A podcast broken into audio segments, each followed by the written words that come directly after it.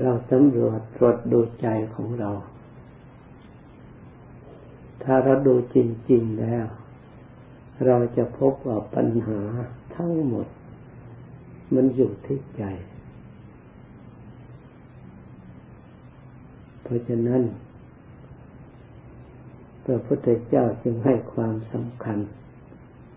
กับจิตใจนี้มาก ถ้าไม่มีใจก็ไม่มีปัญหา เพราะทุกอย่าง เขาไม่ได้เป็นอะไรกันเลย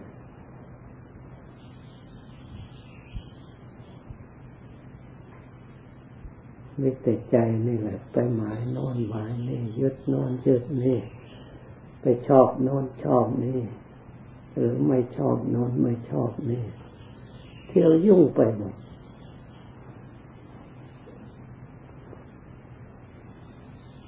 แม้แต่ร่างกายก็เหมือนกัน ถ้าใจไม่เกี่ยวข้องนะมันอนิจจังก็เป็นเป็นไปตามสภาพของเขาเอง เขาไม่ได้รู้ว่า เขาอนิจจังเราไปตั้งให้เขาทางนั้นเกิดเขาก็ไม่ได้รู้ว่าเขาเกิด แก่ก็ไม่ได้รู้ว่าเขาแก่ เจ็บก็ไม่ได้รู้ว่าเขาเจ็บตายก็ไม่ได้รู้ว่าเขาตาย เขาไม่ได้รับผิดชอบ เขาไม่ได้เสนออะไรทางนั้น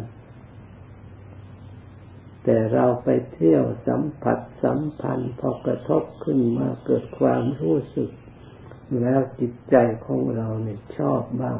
ไม่ชอบบ้างอยู่อย่างนั้น ไปชอบอีกอย่างหนึ่ง ไปเกลียดชังอีกอย่างหนึ่ง สิ่งที่ตรงกันข้ามกับเราชอบเลยไปเกลียดไปชังไปติเกิดความไม่พอใจ แล้วดิ้นรนขึ้นมา ทั้งสิ่งที่เรา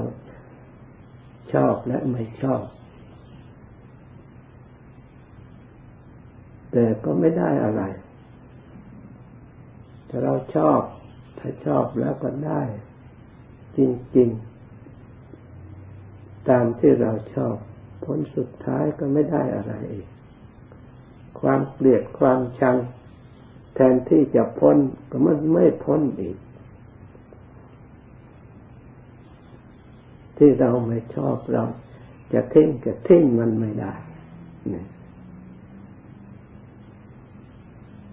เนี่ยปัญหาวัฏฏะปัญหามันหมุนเวียนปัญหาที่เกิดขึ้นทุกชีวิต ไม่ว่าคนไม่ว่าสัตว์ ไม่ว่าใครๆในโลก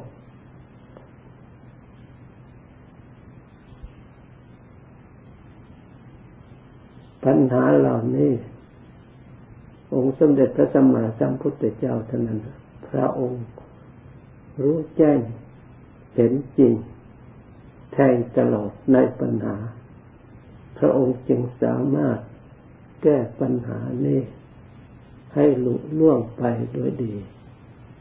ระองค์ไม่โทษใคร พระองค์ไม่ตำหนิสิ่งใดสิ่งหนึ่ง พระองค์สรุปรวมชัดๆแล้ว คือจิตนี้ไปเกี่ยวข้อง เพราะจิตไม่รู้ความจริง ตามความเป็นจริง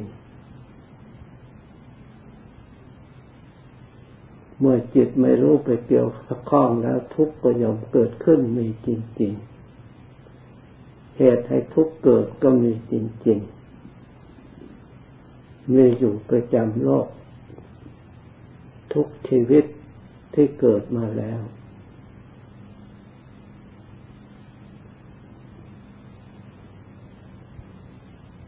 เมื่อพระองค์เห็นชัดเรื่องทุกข์และเหตุให้ทุกข์เกิดแล้ว ระองค์ก็หาวิธีแก้ไข ว่าทุกทั้งหลาย ต้องมาแก้ที่เหตุ คือจิตใจนี้เอง ไปหลง แล้วมาสร้างความฉลาดในจิตใจ สิ่งที่จิตใจหลงนั่น ควรหลงหรือไม่ มันดีวิเศษอย่างไร จิตใจที่ชอบ พระองค์แทงตลอดว่ามีแต่เราไปชอบฝ่ายเดียวส่วนเขาไม่ได้ตอบอะไรสนองอะไรเราเลย เขาไม่ได้รับรู้เลย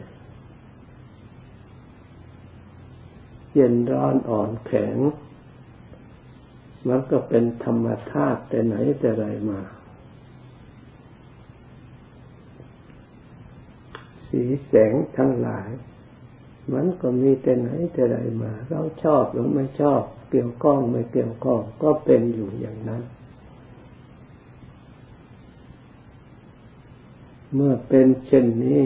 เรา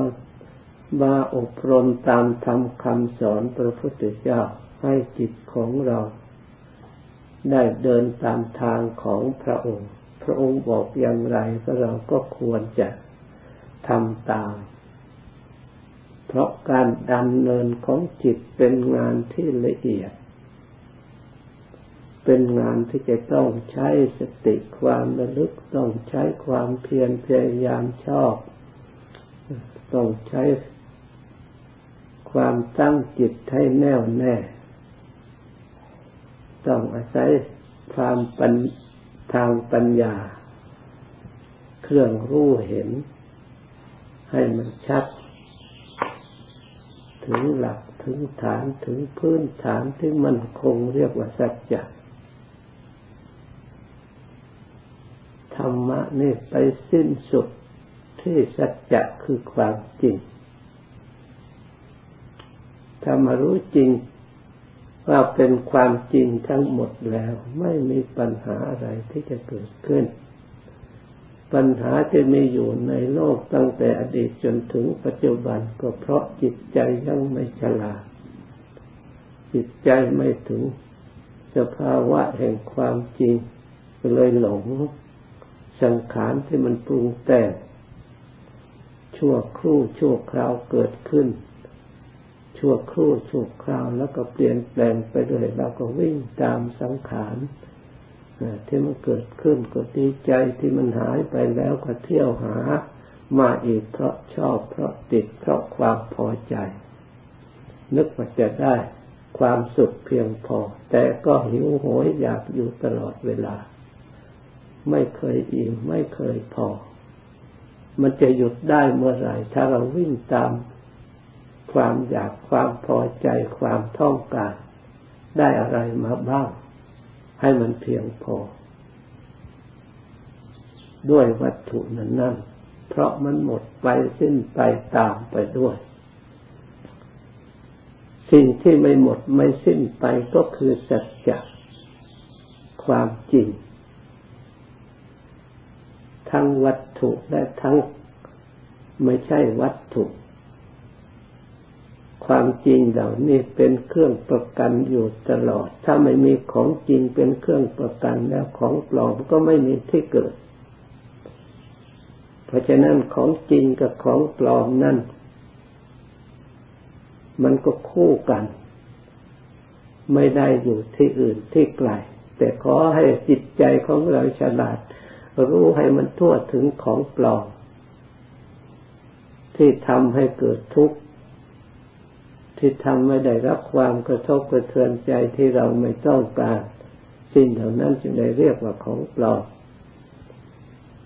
เพราะมันปลอมมาให้เราหลง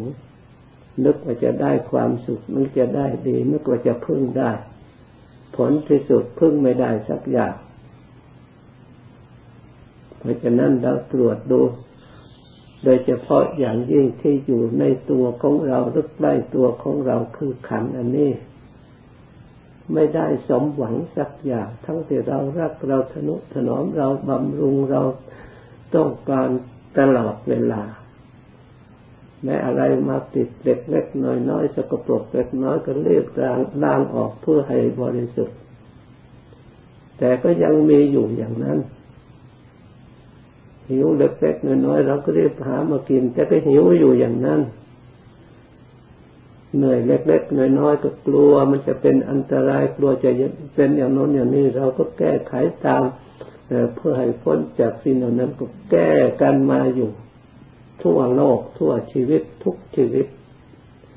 แต่ก็ยังไม่เจอที่สิ้นสุดที่จะหยุดได้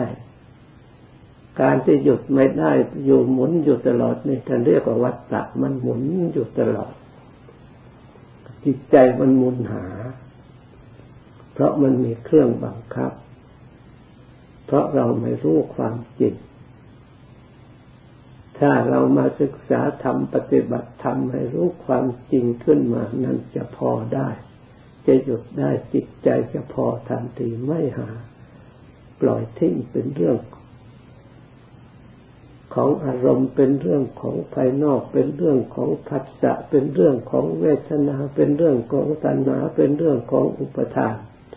เป็นเรื่องของภพของชาติของชราพยาธิมรณะ ไปตามกฎเกณฑ์ของธรรมดา เพราะฉะนั้นในอภินาปัจเวคณะท่านองค์สมเด็จพระสัมมาสัมพุทธเจ้าพระองค์ก็บอกโดยตรงๆแล้ว เกิดมาแล้ว มันก็เกิดมาแล้ว แก่มันก็เจ้าแก่เป็นธรรมดา เพราะมันเกิด ความเจ็บเกิดขึ้นเราก็พิจารณาไมีความเจ็บไข้เป็นธรรมดา เพราะมันเก่เพราะมันเกิด สิ่งที่แก่ที่เกิดนั่นเอง มันเจ็บ ถึงคราวตายเราก็ถือว่าตายเป็นธรรมดาใครตายก็ตาม เราตายก็ตามเมื่อเกิดมาแล้ว มันต้องเป็นอย่างนั้นตั้งแต่ไหนแต่ไรมา เราจะมาหลงอะไร พระพุทธเจ้าพารู้พาฉลาดแล้วเราก็ยกจิตของเราขึ้นสู่ความฉลาดอย่าให้ทุกเหล่านั้นมาครอบงำย้ายดีใจและเสียใจในเรื่องเกิดเก่เจ็บตายให้รู้ความจริงคนนี้จิตของเราก็จะได้อิ่มจะได้พอจะได้สงบจะได้ไม่หิวโหย จะได้ไม่หวั่นไหว เวลามันเกิดขึ้น เราก็ยอมให้มันเกิดไปด้วยดีไม่ต้องขัดขวาง แต่สิ่งเหล่านั้นไม่ใช่จิต อย่าให้ครอบงำจิต อย่าให้จิตเราไปหลงไปยอมเปลี่ยนแปลงกับสิ่งเหล่านั้น เพราะจิตเป็นมาธาตุรู้สามารถที่จะรู้มั่นคงได้ รู้ปกติของตัวเองได้ รู้ไม่เกี่ยวข้องกับอะไรอะไรก็ได้ ถ้าเราฝึกฝนเพียงพออิ่มพอแล้วความรู้มันพอแล้ว ปัญญาเนะให้ฉลาดพอแล้ว มันพอในตัวของมันเอง ไม่ต้องเกี่ยวข้องกับฝุ่นกับละอองธุลีให้มัวหมอง เพราะฉะนั้นเราทั้งหลายการปฏิบัติดูจิตโดยเฉพาะเห็นจิต โดยเฉพาะความปรุงแต่งเคลื่อนไหวของจิตไปหาอะไร เราก็ตามรู้ตามเห็นนักเข้านักเข้าจิตก็ฉลาด สิ่งที่ได้ประสบมากับจิตเอง